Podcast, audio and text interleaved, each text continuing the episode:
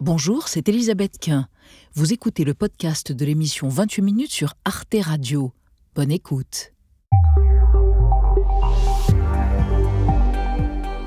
Bonsoir, soyez les bienvenus dans 28 minutes. L'actualité à un an de la présidentielle américaine, eh bien, c'est cette avalanche de sondages qui vont tous dans le même sens et qui donnent Donald Trump vainqueur de Joe Biden. Pour Trump, c'est déjà dans la poche. Nous allons écraser cet escroc de Joe Biden. C'est un homme fini en novembre prochain. Nous allons rendre à nouveau sa grandeur à l'Amérique. Les sondages ont été formidables grâce à des gens comme vous. Nous sommes désormais en tête dans tous les États clés. Comment Trump a-t-il fait le vide côté républicain dans une Amérique ultra fracturée et polarisée, notamment sur les questions sociétales? Le scrutin se nourra-t-il autour de la question de l'avortement Enfin, qu'est-ce que le retour de Trump changerait sur la scène internationale, notamment Proche-Orient, pour l'Ukraine et pour l'Europe? Nous en débattrons ce soir avant de retrouver dans la dernière partie de l'émission Marie Bonisseau et Xavier Mauduit. Bonsoir, Elisabeth. Alors, ce soir, de quoi parle-t-on? Elisabeth, les travaux, on sait quand ça commence, on sait jamais quand ça finit. C'est le cas pour la Sagrada Familia à Barcelone. Et oui, ça y est, quatre nouvelles tours inaugurées. Ben pour nous, c'est l'occasion d'évoquer cet étrange personnage, l'architecte Anthony Gaudi. Et vous, Marie Moi, je vous emmène dans le contraire du paradis, une île à qui il reste moins d'un siècle à vivre, l'archipel de Tuvalu, qui est menacé par la montée des eaux. L'Australie vient d'offrir l'asile à ses tout premiers réfugiés climatiques. À tout à l'heure, les amis. Et pour commencer ce soir, eh bien, pensez au film Regarde les hommes tombés, La forme de l'eau, Godzilla ou encore le merveilleux fantastique Mr. Fox. Surgiront immanquablement les musiques composées par Alexandre Desplat. Deux Oscars, 70 récompenses et presque 40 ans de carrière. Le compositeur publie une petite conférence musique et cinéma à destination des enfants. Il est avec nous. Vous êtes dans 28 minutes.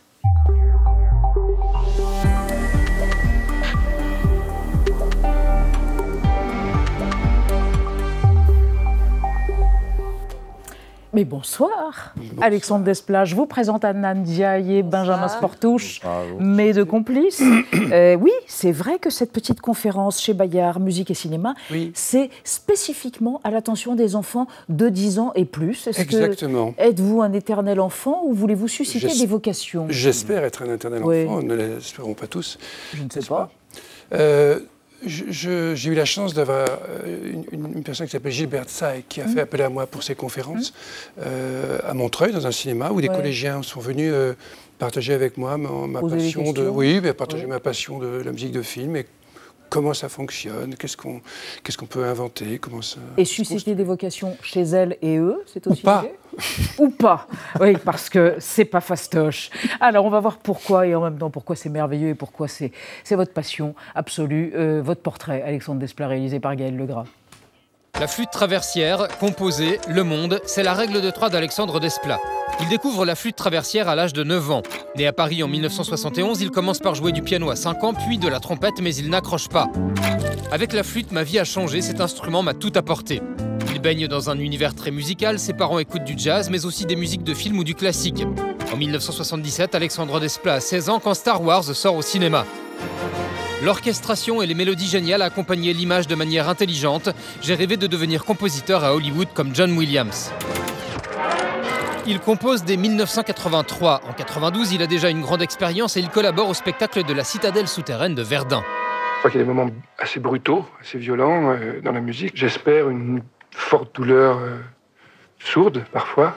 Après sa rencontre intime et évidente avec le réalisateur Jacques Audiard, il signe la musique de Regarde les hommes tombés. À ce jour, Alexandre Desplat a composé les musiques de sept films d'Audiard, donc De battre mon cœur s'est arrêté en 2005. On a choisi avec Jacques d'avoir une musique beaucoup plus euh, solennelle, hmm comme un requiem ou comme une marche funèbre.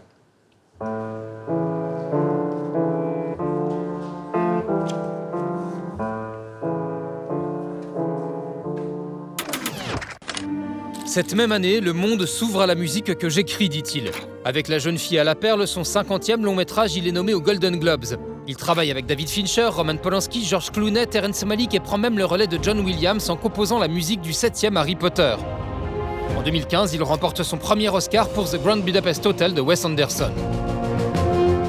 You know when you work with a director that he has the talent. You know that you're going to do something special. But where it will lead you, you have no idea. And that's the fun of it. Multiprimé, trois Césars, deux Oscars, deux Golden Globes, il a créé les musiques de plus de 200 films. can tell you the story of the character. It can tell you so many deep emotions, hidden emotions, restrained love, so many things that just the music can, can tell. Mon travail, ajoute-t-il, c'est comprendre le langage du metteur en scène. La musique de film, quand elle est réussie, entre en vibration avec l'image.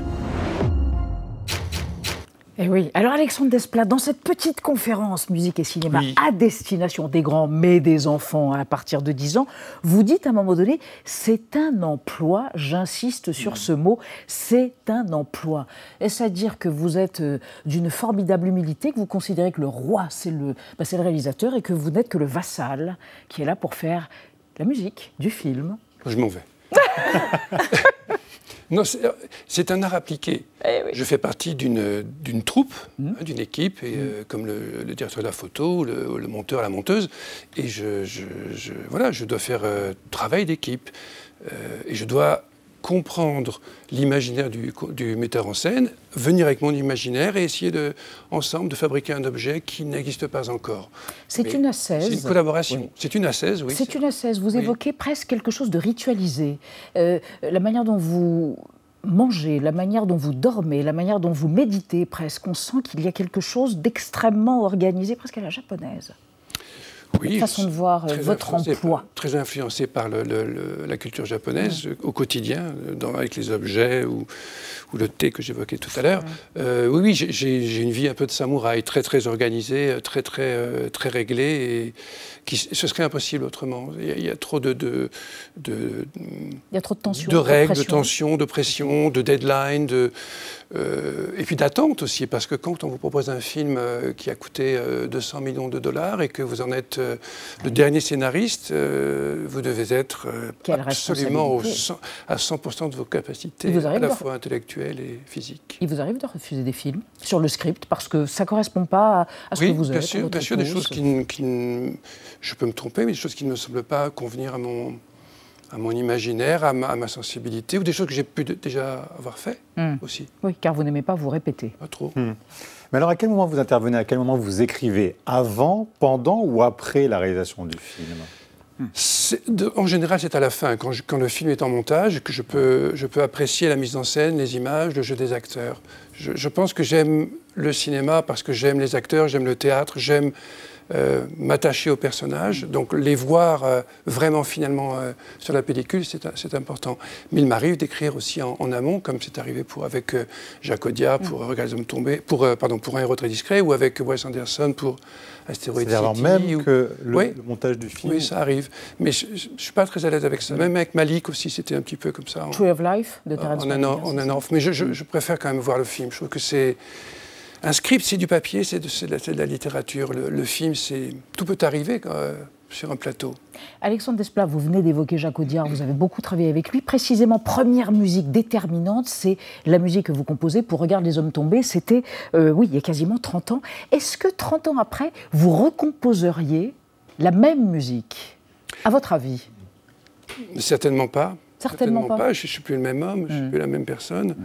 Euh, mes exigences musicales sont plus les mêmes. Peut-être celles de Jacques non plus, d'ailleurs. Absolument. Euh, la manière de... Et puis le cinéma évolue avec la société, donc euh, on n'écrit pas la musique aujourd'hui comme le faisait Bernard Herrmann en, en- Bernard dans, Herrmann, dans les années compositeur 50. attitré ou- d'Hitchcock, oui. voilà. Mm. Euh, ou, avant lui, Max Steiner dans les années 30 ou 40. Donc on, on- on est aussi euh, happé par ce qui nous entoure. Euh, non, je pense que je n'écrirai pas même musique. Alors, on va évoquer avec vous, Alexandre Desplat, et avec Anna, euh, une mode que les gens adorent de plus en plus, voir des films dans une salle avec un orchestre qui compose, et qui, pas qui compose, mais qui joue au même moment en, en- en- voilà, live. la bande originale, live. en live, comme on dit en français. Exactement, Voilà. ça porte même un nom, les ciné-concerts, et ça cartonne en France. Le mois dernier, c'est le film Spider-Man qui était diffusé à la scène musicale de Boulogne, en présence d'un orchestre symphonique de 11 musiciens et d'un DJ. La semaine dernière, c'était le tour de La La Land au Grand Rex à Paris, qui sera ensuite en tournée à Lyon avec 80 musiciens sur scène. Alors bien sûr, pour que la magie opère, hein, il faut que la bande originale du film s'y prête et qu'elle soit bien connue du grand public. Ça fonctionne très bien par exemple avec Harry Potter, Le Seigneur des Anneaux, Titanic, Le Parrain, mais ça fonctionne moins bien avec E.T. ou The Artist. Mais les spectateurs, eux en tout cas, semblent vraiment séduits. Le ciné-concert, c'est une expérience unique, l'occasion de découvrir l'interprétation en live d'un compositeur et puis de vivre une véritable osmose avec euh, les musiciens. Alexandre Desplat, est-ce que vous avez déjà fait en tant que compositeur cette expérience de ciné-concert ici et comment vous l'avez vécu? Eh bien non, parce que c'est beaucoup de travail. Et mes horaires étant déjà suffisamment chargés, c'est en fait diriger un film entier à l'image, c'est euh, beaucoup de répétitions, beaucoup de travail. Euh, c'est très technique, voilà. Euh, je, le fais quand j'enregistre en studio, bien sûr, je dirige, mais c'est morcelé, n'est-ce pas? On n'enregistre pas tout un du film de manière chronologique. Donc, non, ce que je fais quand je donne des concerts, c'est que parfois il y a des images, originales ou pas, qui appartiennent au film ou qui mm. appartiennent à un autre univers, que parfois Solré, ma partenaire, invente voilà, des vidéos qu'elle recrée, mais euh, parce que je, je, préfère me décaler du film original que. Mais bon, par exemple, là, je sais qu'Harry Potter, il jouait un peu partout dans le monde, les, épisodes 7 et 8 dont j'ai écrit la musique, et quelqu'un les dirige, je ne sais pas qui les dirige, mais, mais, c'est très bien, voilà, mais je, voilà, c'est pas parfait. Une dernière question, vous avez composé trois musiques de films pour Roman Polanski, dont le génial Ghostwriter, et puis aussi La Vénus à la fourrure. J'accuse. Et j'accuse. Euh, comment vous vivez euh, la cancellation, comme on dit, dont il est l'objet, le sujet, depuis quelques années, depuis MeToo en l'occurrence je crois que ça vous scandalise. Bah, je, crois que je ne suis pas le seul à être scandalisé. Tous les gens qui connaissent Roman et qui connaissent sa vie euh, depuis 30 ans avec la même femme et euh, qui connaissent vraiment le sujet et le dossier euh, judiciaire, je pense qu'on a tous le même avis, oui. Et d'ailleurs, la, justice américaine vient d'ouvrir enfin un dossier qui, qui était retenu par la, par la, justice américaine et qui prouve que Roman a fait tout ce qu'il devait faire, voilà, donc que la justice avait été rendue. Merci Alexandre Desplein. Euh, musique et cinéma, petite conférence. C'est chez Bayard. Prochain film consacré à la vie de Lee Miller, la grande photographe. On découvrira ça je, ne sais, pas, quand. En tout cas, vous en avez composé la musique. Oui, Puis aussi celui de George Clooney, vous nous l'amenez en plateau, je crois, en décembre. N'est-ce pas? C'est une promesse. Ah, vous l'avez promis. Hein. Merci encore. On Vous l'avez même juré. On passe à notre débat, Alexandre Desplat. Euh, un débat à propos des sondeurs américains, à propos du retour de Donald Trump. Les sondeurs américains annoncent à un an de la présidentielle américaine une victoire écrasante de Trump sur Joe Biden. Qu'est-ce que le retour de Trump aux affaires? La formule est de lui, elle est d'ailleurs très signifiante, aurait comme conséquence à la fois interne et géopolitique, notamment pour l'Ukraine, pour le Proche-Orient ou pour nous, les Européens. On en parle après la mise au point de Sandrine Le Calvez.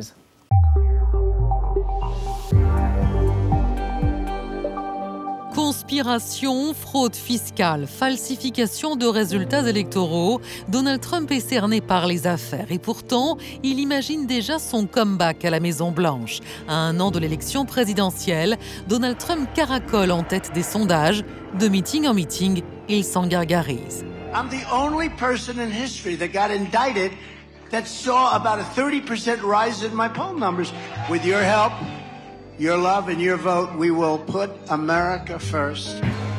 Malgré ses démêlés avec la justice, Donald Trump, favori des primaires du camp républicain, arrive en tête des intentions de vote dans cinq États américains qui avaient choisi Joe Biden en 2020. Le démocrate perd cette fois du terrain.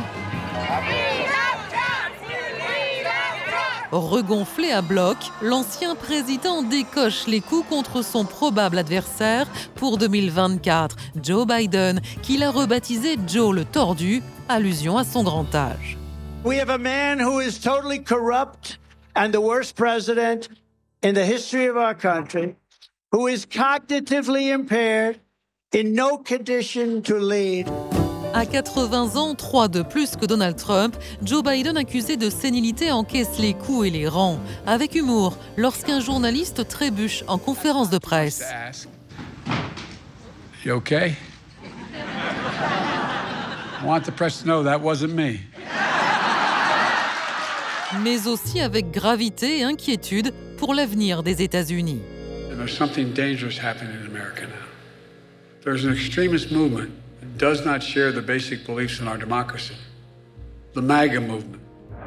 Alors le camp démocrate peut-il déjouer les pronostics ou la victoire de l'imprévisible Donald Trump est-elle inévitable? Sur fond de guerre en Ukraine et au Proche-Orient, à quoi ressemblerait le monde selon Trump? Trois invités pour ce débat. Elisa Schell, bonsoir. Vous êtes professeure de sciences politiques à l'Université Paris-Nanterre. Vous êtes rédactrice en chef de la revue politique américaine. Selon vous, l'élection 2024 sera un vote par défaut. Biden et Trump sont tous les deux également impopulaires. La seule promesse de Joe Biden aujourd'hui, selon vous, c'est d'éviter le retour de Trump à la Maison-Blanche. À côté de vous, Florian Louis, bonsoir. Vous êtes historien, membre de la rédaction de la revue Le Grand Continent. Votre dernier essai de la géopolitique en Amérique est paru aux presses universitaires de France. Selon vous, une victoire de Donald Trump aurait un impact sur la guerre en Ukraine par une remise en question de l'aide militaire, de l'aide financière? L'aile droite du Parti républicain refuse de soutenir la cause ukrainienne. Et à côté de vous, André Caspi. Bonsoir, André Caspi, historien spécialiste des États-Unis. Vous êtes professeur émérite à la Sorbonne et votre essai Mes chroniques américaines, c'est pas un essai d'ailleurs, c'est votre livre Mes chroniques américaines, est paru aux éditions de l'Observatoire. Selon vous, les quatre procès posent Trump en victime d'un acharnement judiciaire, une martyrologie donc autour de lui. Ce feuilleton judiciaire agrandit le fossé dans l'opinion américaine entre les pros et les anti-Trump. Et on démarre avec le chiffre du jour, Benjamin. Donald Trump fait figure de grand favori donc des primaires républicaines avec 59 des intentions de vote selon un sondage de fin septembre, plus que tous ses concurrents euh, réunis. Euh, Ron DeSantis, euh, le gouverneur de Floride, est deuxième, mais loin derrière, à 16% seulement. Et si on regarde tous les sondages parus depuis début mars, eh bien Trump n'a été devancé qu'une seule fois depuis l'ancien président eh bien, caracole en tête. Elisa Schell, la primaire des Républicains est jouée et on a déjà l'affiche de l'année prochaine pour l'élection présidentielle non, euh, l'élection n'est pas jouée. Bien sûr, Trump est, donné favori, mais l'offre électorale n'est pas encore consolidée. Euh, on a deux candidats adversaires qui viennent euh, de sortir de la course, hmm. donc Mike Pence et Tim Scott. Donc, l'offre. Son ancien vice-président. Exactement, Mike Pence. Donc, l'offre électorale évolue. et une campagne, c'est dynamique. Elle n'est pas écrite d'avance. c'est plein de rebondissements. Donc il est vrai que pour l'instant, il est donné favori, mais le nombre de ses adversaires se réduit, ce qui est plutôt une mauvaise nouvelle pour lui. Euh, Pourquoi? Hmm? Ah bah parce que euh, ça veut dire que les voix qui ne se concentrent pas sur Trump vont se répartir entre moins de candidats. Si hmm. elles se divisent entre dix autres candidats, euh, Trump reste largement en tête. En revanche, s'il a que deux ou trois concurrents en face de lui, eh hmm. bien, les électeurs peuvent se réunir face à un sursaut anti-Trump. Florian Louis, mais alors ce qu'on ne comprend pas, c'est qu'il est acculé par la justice. Trump, quatre procès en cours. Comment vous expliquez que ça n'ait aucun effet sur euh, les républicains? Euh, Est-ce que c'est parce qu'il y a une telle défiance vis-à-vis de la justice que, quoi qu'il arrive, eh bien, il est déjà blanchi pour eux? Ça a sans doute un certain effet sur certains républicains, mais par mm. contre, sur la base trumpiste du Parti républicain, ça a au contraire un effet, je pense, galvanisant, puisque ça le pose en victime d'une persécution judiciaire, ce qui est l'histoire qu'il entend raconter, le personnage qu'il entend incarner. Euh, effectivement, sa chance, je pense, c'est surtout que face à lui, pour mm. l'instant, n'émerge pas une concurrence vraiment crédible, vraiment solide. Sa force, c'est plutôt la faiblesse de ses concurrents, parce que finalement, beaucoup de ceux qui essaient de le concurrencer ne font qu'essayer de l'imiter, et donc on a quelque chose entre un clone et un clown, et tout cela, pour concurrencer Trump, c'est pas suffisant parce qu'on préférera toujours l'original à la copie, du moins les Trumpistes. Mm. Et donc, euh, pour vraiment le concurrencer, je pense, il faudrait, mais le temps commence à presser, que quelqu'un apparaisse dans le corps républicain qui incarne vraiment une autre ligne que lui et tout en étant capable de parler malgré tout à, l'ensemble de, la base républicaine, ce qui n'est pas simple. André Caspi, il faut rappeler que c'est euh, aucun président battu avant lui ne s'est euh, représenté. Si jamais il est condamné, il peut aller en prison, hein, en théorie. Est-ce que vous pensez quand même que ça peut changer la donne dans son électorat ou S'il est en prison, certainement. Ça, oui. Mais euh, Parce qu'on se dit même qu'il pourrait faire campagne depuis la prison. Ça, c'est quand même une illusion. Non, mais être mis en justice, ça ne veut pas dire être condamné. C'est-à-dire qu'au fond, pour l'instant, il n'est pas condamné. Et cela, signifie qu'il a toutes ses chances de continuer sa campagne. Hmm. Euh, donc je crois qu'il ne faut pas considérer que la candidature de Trump est acquise ou que la candidature de Trump hmm. est en mauvaise posture. Les primaires n'ont pas commencé. Hmm. Les primaires commencent en janvier. Donc ce sont les primaires qui vont déterminer qui sera le candidat républicain. Quand on voit cette avance, c'est vrai qu'elle nous paraît phénoménale. Bien sûr, mm. parce qu'en effet, euh, beaucoup de ses adversaires se contentent de l'imiter. Mais je crois qu'il y a malgré tout euh, un, une adversaire sur laquelle il faudrait peut-être insister, ah. c'est Nikki Haley. Parce qu'elle a été gouverneure de la, Caroline du Sud, euh, elle a été euh, la représentante des États-Unis à l'Organisation des Nations Unies. C'est une femme et je pense que de ce point de vue-là, elle a malgré tout hmm. euh, quelque chose qui pourrait permettre euh, de déceler quand même la possibilité d'une candidature. Mm. Mais encore une fois, euh, c'est simplement une hypothèse. Euh, Elisa Schell, quoi qu'il arrive, Joe Biden aura 81 ans euh, l'année prochaine, en novembre, Donald Trump en aura 78. On parle là de gérontocratie, mais en ce qui concerne Joe Biden, le problème majeur et central, c'est son âge ou c'est autre chose? C'est ce qui est toujours incriminé. Alors bien sûr, son l'âge avec les problématiques cognitives. oui, voilà, son, état général. Euh, on l'a vu trébucher, hésiter sur des mots, euh, on l'a vu faire de l'humour par rapport à ça. Oui, il essaye de prendre un peu de distance, mhm. mais il est dans un état plus diminué que Donald Trump, même s'ils sont de la même génération. Mais c'est pas le seul problème avec Biden. Quel est, quel euh, Biden a euh, un bilan économique qui n'est pas excellent.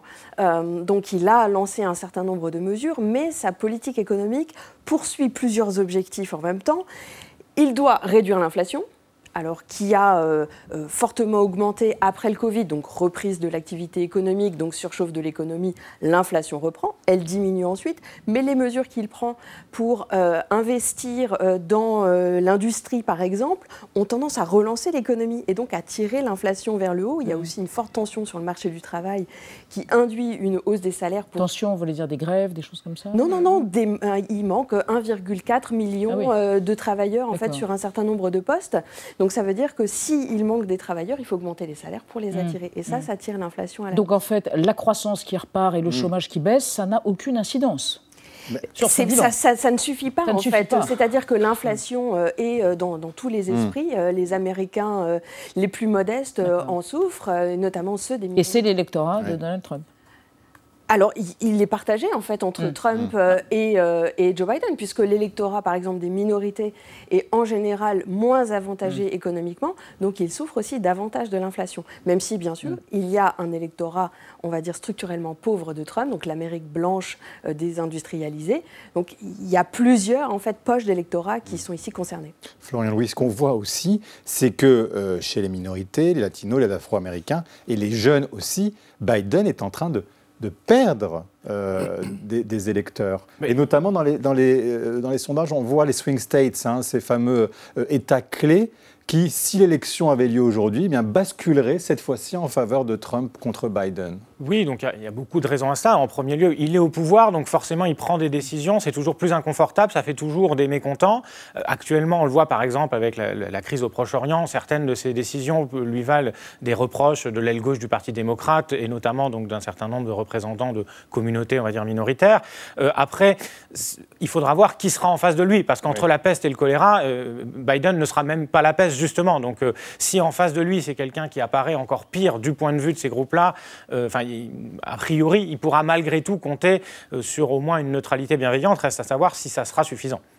Alors, on s'interroge tous, et vous allez nous éclairer sur la question, Anna, est-ce que les sujets, les questions sociétales, notamment l'avortement, l'IVG, peuvent être déterminantes dans le scrutin?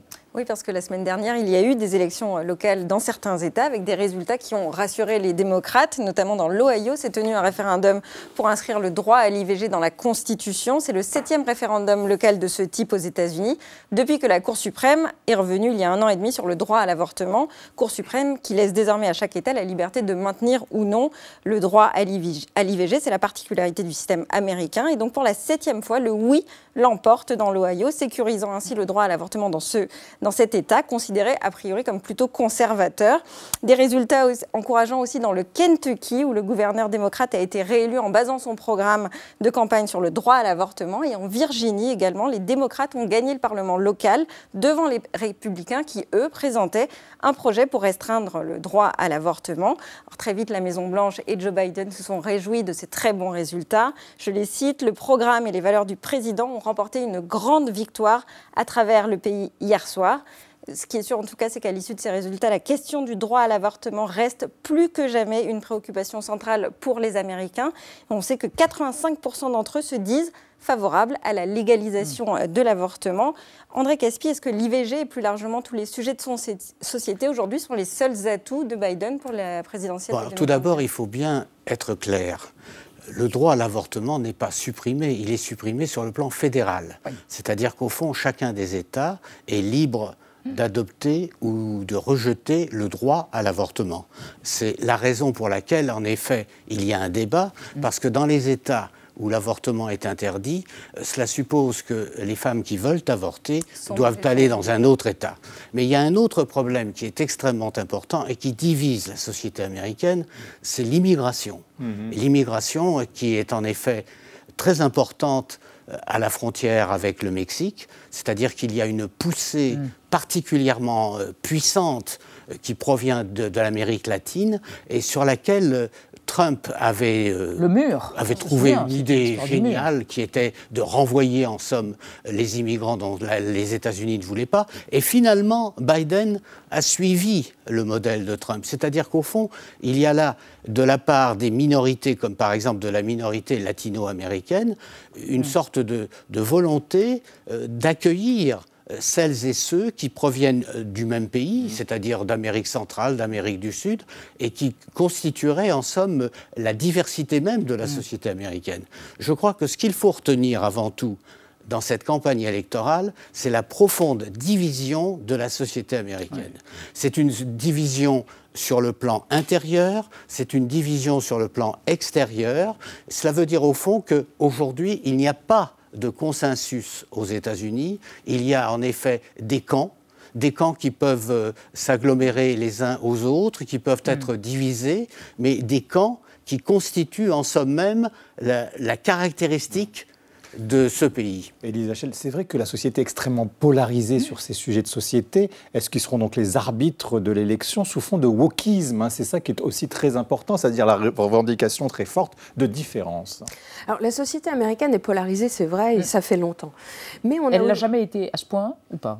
Moi, je dirais qu'on commence depuis les dernières élections de mi-mandat à voir des signes d'inflexion. Euh, on citait à, l'instant l'exemple de l'IVG. Dans un certain nombre d'États, même euh, républicains, il n'y a pas que les il n'y a pas que les électeurs démocrates qui votent pour la, mhm. protection de l'avortement. Il y a aussi des républicains. Et ça, c'est une grosse différence. Dans un certain nombre d'États, on voit aussi des législations passer sur le salaire minimum dans des États républicains. Salaire minimum qui était une promesse de mhm. Biden mhm. de le relever, qui n'a pas été tenue. Donc, il y a une tendance euh, qui se dessine vers plus de modération.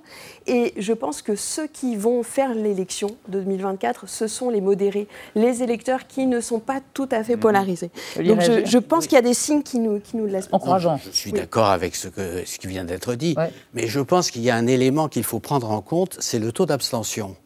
Parce qu'il ne faut pas croire que tous les Américains vont se précipiter aux urnes. C'est tout le contraire. C'est-à-dire qu'au mmh. fond, il pourrait très bien y avoir un taux d'abstention très élevé, il manque hmm. actuellement aux États-Unis un candidat indépendant, hmm. c'est-à-dire un candidat qui ne relève ni des démocrates ni des républicains. Alors, Robert Kennedy, qui est le fils de Robert Kennedy, euh, essaye de jouer les indépendants, mais à vrai dire, euh, il a très peu d'influence. Il n'empêche que c'est cela qui est important, c'est de savoir qui va voter et pour qui. Alors, en attendant, si jamais revenons euh, à l'international et aux conséquences d'une élection de Donald Trump. Et on va écouter Donald Trump. Hein, quand on parle des affaires du monde, eh bien, il se présente en sauveur du monde. Écoutez l'ancien président. À mon avis, la Troisième Guerre mondiale n'a jamais été aussi proche qu'elle ne l'est actuellement. Et elle n'était pas du tout proche avec moi. C'était inenvisageable il y a trois ans. Nous avions tout parfaitement sous contrôle. Mais nous allons gagner. Et je vais m'occuper de l'horrible guerre entre la Russie et l'Ukraine qui n'aurait jamais dû commencer. Mais je vais la régler. Je les connais très bien tous les deux. Florian Louis, quand il dit qu'il va la régler, ça veut dire quoi? C'est au bénéfice de l'Ukraine ou de la Russie? C'est ça qu'on comprend. Il l'a expliqué, il le dit là, je les connais très bien tous les deux. C'est cette fameuse diplomatie du deal. Je prends les deux mauvais élèves et je les mets à mon bureau, je les sermonne et puis j'espère qu'ils vont se serrer la main à la fin en s'engageant à s'entendre l'un et l'autre. Sauf que précisément, la dernière fois qu'il a fait ça, c'est avec Israël et un certain nombre de pays arabes et euh, tout a explosé à la figure de Joe Biden euh, quelques années plus tard. Mmh. Donc euh, il y a un beau discours, mais l'ambition est une chose, la, réalisation est, est, sans doute un peu plus compliquée. Complexe. Est-ce que les Américains le croient encore, André quand ils parlent comme ça, avec ces rodomontades, avec ces mots Ce qu'il y a de nouveau, c'est que les Américains s'intéressent à la politique internationale. Parce que pendant très longtemps, ça n'était pas leur souci principal. Mais là, il y a à la fois l'Ukraine et il y a le Moyen-Orient. Hmm. Alors, en ce qui concerne l'Ukraine, les républicains sont de moins en moins favorables à une aide systématique aux Ukrainiens. C'est la raison pour laquelle Trump peut dire si j'étais président, je réglerais le problème très rapidement avec Vladimir Poutine. Bon, euh, il peut raconter ce qu'il veut. Donc ça serait la fin de l'Ukraine euh, ah, Certainement, ça serait aux dépens de l'Ukraine. Certainement. Mais en ce qui concerne le Moyen-Orient, c'est autre chose, parce que là, on constate que dans l'opinion américaine, mm. il y a quand même des éléments nouveaux, c'est-à-dire tout ce qui se passe sur les campus, par exemple, en faveur euh, des, Palestiniens, c'est quelque chose de nouveau. Il y a la montée, par exemple, euh, d'un véritable euh, complexe qui provient de la population musulmane et dans certains États, elle tient une place importante. La population musulmane sera bientôt l'une des toutes premières minorités Mm. nationale ou religieuse ou ethnique aux États-Unis. Donc ça veut dire qu'il y a quelque chose là de nouveau et Trump peut mm. se vanter premièrement d'avoir euh, favorisé les accords d'Abraham. Mm-hmm. Il peut se vanter également euh, d'avoir euh, soutenu l'État d'Israël ah bah au maximum. Mm. C'est-à-dire qu'au fond, il n'a pas les hésitations de Joe Biden qui, lui, au contraire, est handicapé par son aile gauche, une aile gauche qui euh, soutient plutôt les Palestiniens et qui s'en prend aux Israéliens. Alors, si vous évoquez un soutien univoque, euh, André Caspi, de Donald Trump euh, à Israël, ça nous ramène à décembre 2017, et d'ailleurs c'est notre archive, vous réagirez après, où Donald Trump, de façon qui se voulait pacificatrice, mais qui était sans doute disruptive, a déclaré que la nouvelle capitale d'Israël était Jérusalem. Regardez. Une déclaration faite par le président américain depuis la Maison Blanche. J'ai jugé que l'heure était venue de reconnaître officiellement Jérusalem comme étant la capitale d'Israël. Pour la première fois dans l'histoire, un président américain reconnaît Jérusalem comme la capitale d'Israël. Une rupture totale avec la politique de ses prédécesseurs. Ce matin, la presse israélienne affichait la reconnaissance de l'État d'Israël au président américain, remercié par Benjamin Netanyahou. ça voudrait dire quoi si Trump était élu? Plus de recherche de solutions politiques à deux États? Ça, c'est la première question. Et deuxièmement, est-ce que les, pour les Américains, est-ce que vraiment les affaires internationales vont entrer en jeu dans leur choix? On ne peut pas raisonner avec les élections présidentielles aux États-Unis comme en France. Il y a un mm. acteur qui est déterminant qui s'appelle le Congrès. Euh, et le Congrès qui vote euh, un certain nombre de mesures. Donc, par exemple, l'aide à Israël, elle est votée jusqu'en 2030. Euh, donc, de toute façon, il y a un engagement du Congrès. Donc, c'est le Congrès qui décide mm. la l'attribution de budget et le fait d'entrer en guerre ou non, le cas échéant. Euh, donc le changement de président ne change pas tout. Bien sûr que ça change mmh. la diplomatie et il y a euh, des, éléments qui, vont venir s'infléchir, mais il faudra regarder la composition des chambres et les équilibres qui vont se mettre en place. Mais une parole ou une injonction martiale ou belliciste de Donald Trump à Benjamin Netanyahou peut euh, entraîner des conséquences, congrès ou pas congrès, Florian? Euh, c'est pas tant une parole qu'éventuellement un refus de certaines aides, mais une fois de plus, ça dépend du Congrès. Mais euh, je pense que ce qui est important, si on parle de politique étrangère, c'est aussi de voir que par-delà le clivage social ou sociétal, il y a aussi une grande forme de, si ce n'est de consensus, mais une forme de continuité sur les priorités. Aussi bien Biden que Trump, mhm. et avant eux Obama, euh, ont fixé le cap sur l'Asie. Et pour les deux, finalement, ce qui se passe aussi bien en Ukraine qu'au Proche-Orient aujourd'hui, c'est un retardement, un détour dont il se serait bien passé. Et donc, malgré tout, on a aussi des formes, si ce n'est de consensus, en tout cas d'accord sur vers, dans quelle direction il faut aller. Même chose d'ailleurs en économie avec une forme de néoprotectionnisme qui est coloriée en vert par Biden, mais qui était déjà à l'œuvre sous Trump.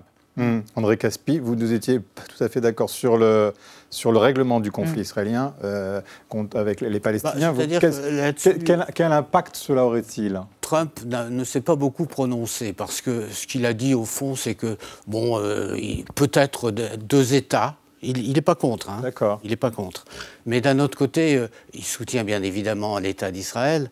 Mais, et, et, puis ce que l'on constate, c'est que euh, la Chambre des représentants, où la majorité de peu mm.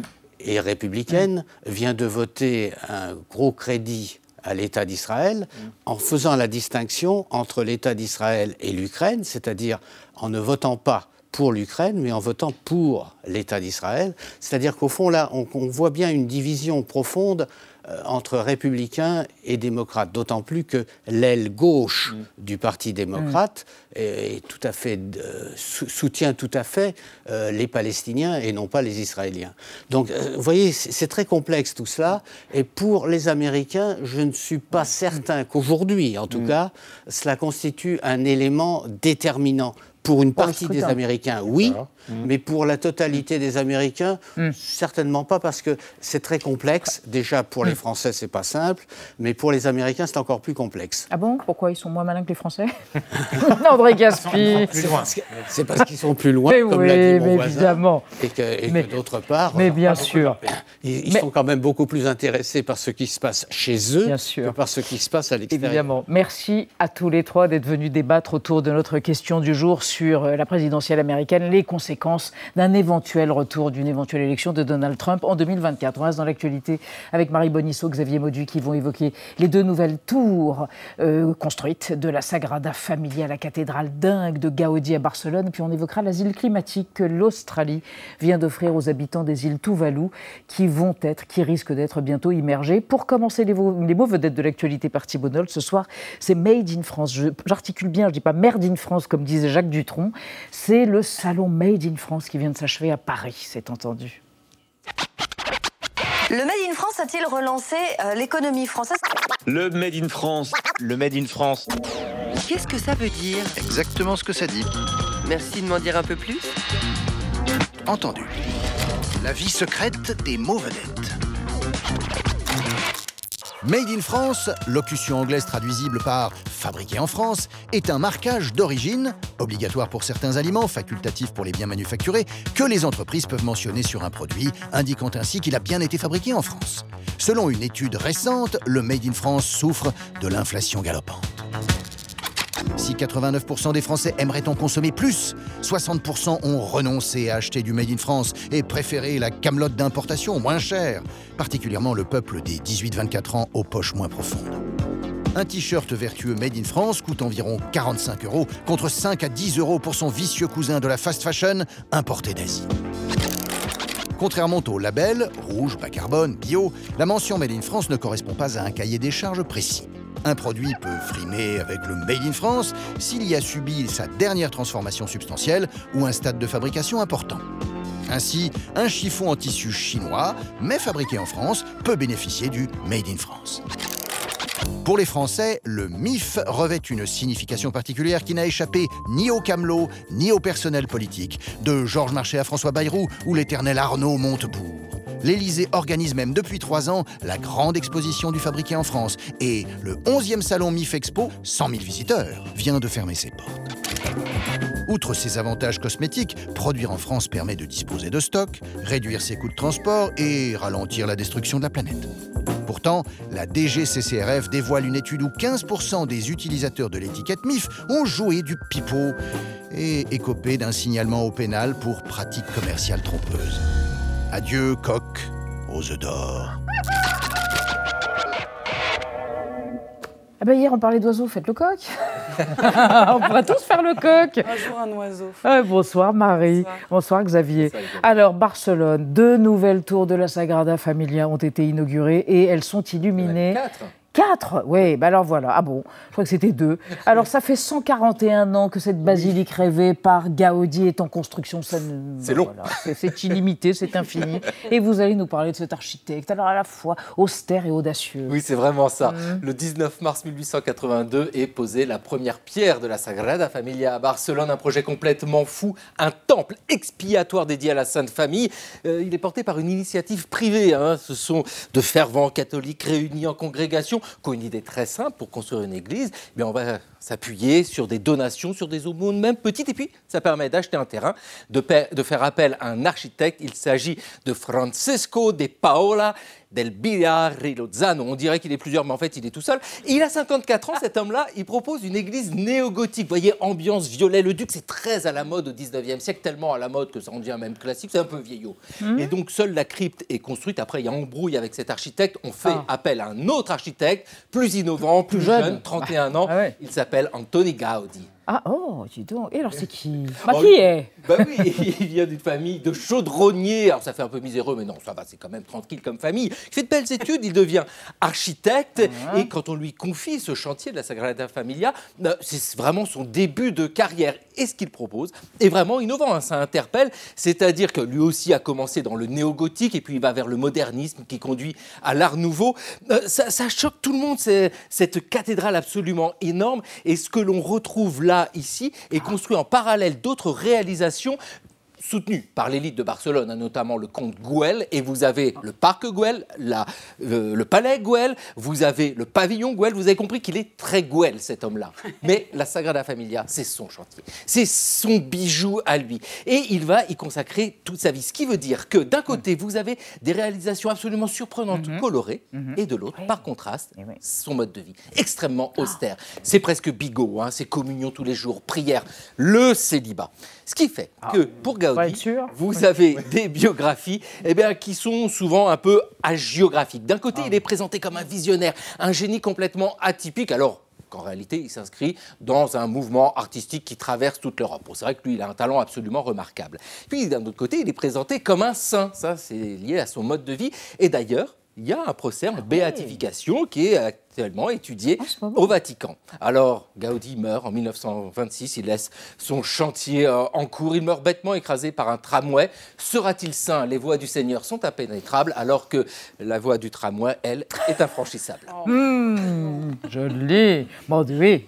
Alors, Marie, euh, changement de registre et d'humeur. Un accord diplomatique inédit vient d'être engagé entre l'Australie et les habitants et les représentants de ces habitants des îles Tuvalu, puisque l'Australie offre l'asile aux habitants des îles Tuvalu qui risquent d'être immergés du fait du réchauffement climatique. Et c'est inédit parce que c'est vraiment le premier traité qui parle spécifiquement de mobilité climatique. Et vous allez voir que c'est assez savoureux parce que d'un côté, on a un énorme pollueur, l'Australie, euh, très dépendant pour son économie de ses exportations de gaz et de charbon. L'Australie, donc, qui tend généreusement la main à ce tout petit archipel, 26 km, c'est plus petit que Disney World en Floride, euh, petit archipel qui est en train de couler sous l'océan. À cause de quoi? Bah Justement, de ce gaz et de ce charbon qui réchauffe la planète, ce qui fait fondre les glaciers et ce qui dilate les eaux et ce qui donc va recouvrir totalement Tuvalu. Euh, C'est tout plein. hein. Le point le plus haut de Tuvalu, c'est pas une colline, c'est 5 mètres de haut. Voilà, pour vous dire comment c'est en danger. Il faut d'ailleurs essayer de se projeter dans ce que vivent actuellement ces 11 000 Polynésiens qui, depuis 20 ans, regardent leurs euh, légumes pourrir par la racine parce que vous avez une infiltration euh, d'eau salée et dont les plus jeunes vont voir de leur vivant leur pays disparaître. Ça n'est encore jamais arrivé. En 2100, D'après le GIEC, vous avez 95% des terres de Tuvalu qui seront submergées par l'océan. Ce sera donc totalement inhabitable. Et le gouvernement euh, de cet archipel est face à un casse-tête. Il faut fuir, mais si on fuit, il n'y a plus d'État. Il n'y a plus de pays, il n'y a plus de gouvernement. Ou alors il faut rester. Ils tentent d'ailleurs de construire quelques terres artificielles pour essayer de, de gagner un peu de temps. Le problème, c'est que c'est un pays extrêmement pauvre qui vit principalement des aides euh, étrangères et d'une manne assez originale qui est euh, le nom de domaine internet .tv. Vous savez, nous en France, on a .fr. Ouais. Eux, ils ont .tv comme Tuvalu. On leur a attribué et ça intéresse plein de monde. Si vous regardez cette chronique en replay, vous la regardez sur arte.tv. On donne un petit peu d'argent à Tuvalu. mais euh, bah oui, c'est arrivé comme ça, ça leur donne des millions tous les ans. Mais ça n'est pas suffisant. C'est pourquoi l'Australie vient de proposer donc l'asile à 280 réfugiés tout valais par an. C'est pas beaucoup. Ça paraît gentil, c'est pas que gentil évidemment, ça permet à l'Australie d'augmenter son influence dans la zone, sachant que la Chine essaye de faire à Miami avec les îles du coin, notamment les îles Salomon. Le New York Times a calculé qu'à ce rythme, dans 40 ans, Tuvalu n'a plus d'habitants, tout le monde est parti. Euh, ce qui n'empêche pas l'État tuvalais, c'est passionnant, de se démener pour assurer la pérennité de cette nation, même si la terre disparaît. C'est-à-dire qu'il y a La deux mémoire. ans, le ministre des Affaires étrangères, qui déjà avait fait sensation, peut-être vous aviez vu ces images, il avait fait un discours les pieds dans l'eau euh, pour la COP26. Et ben, l'année d'après, il a carrément expliqué qu'ils étaient en train de créer un double numérique de Tuvalu de, l'archipel pour essayer de lui assurer une existence dans le métaverse. C'est-à-dire qu'ils sont en train de numériser les îles, les données administratives aussi de tout l'État euh, pour exister et administrer les citoyens, même quand tout le monde sera réfugié sur une terre étrangère. Un drôle de destin que ces citoyens 2.0, les pieds dans l'eau. Extraordinaire histoire. Merci Marie. Merci de nous avoir suivis. À demain 20h05. Bonne soirée. Tchuss.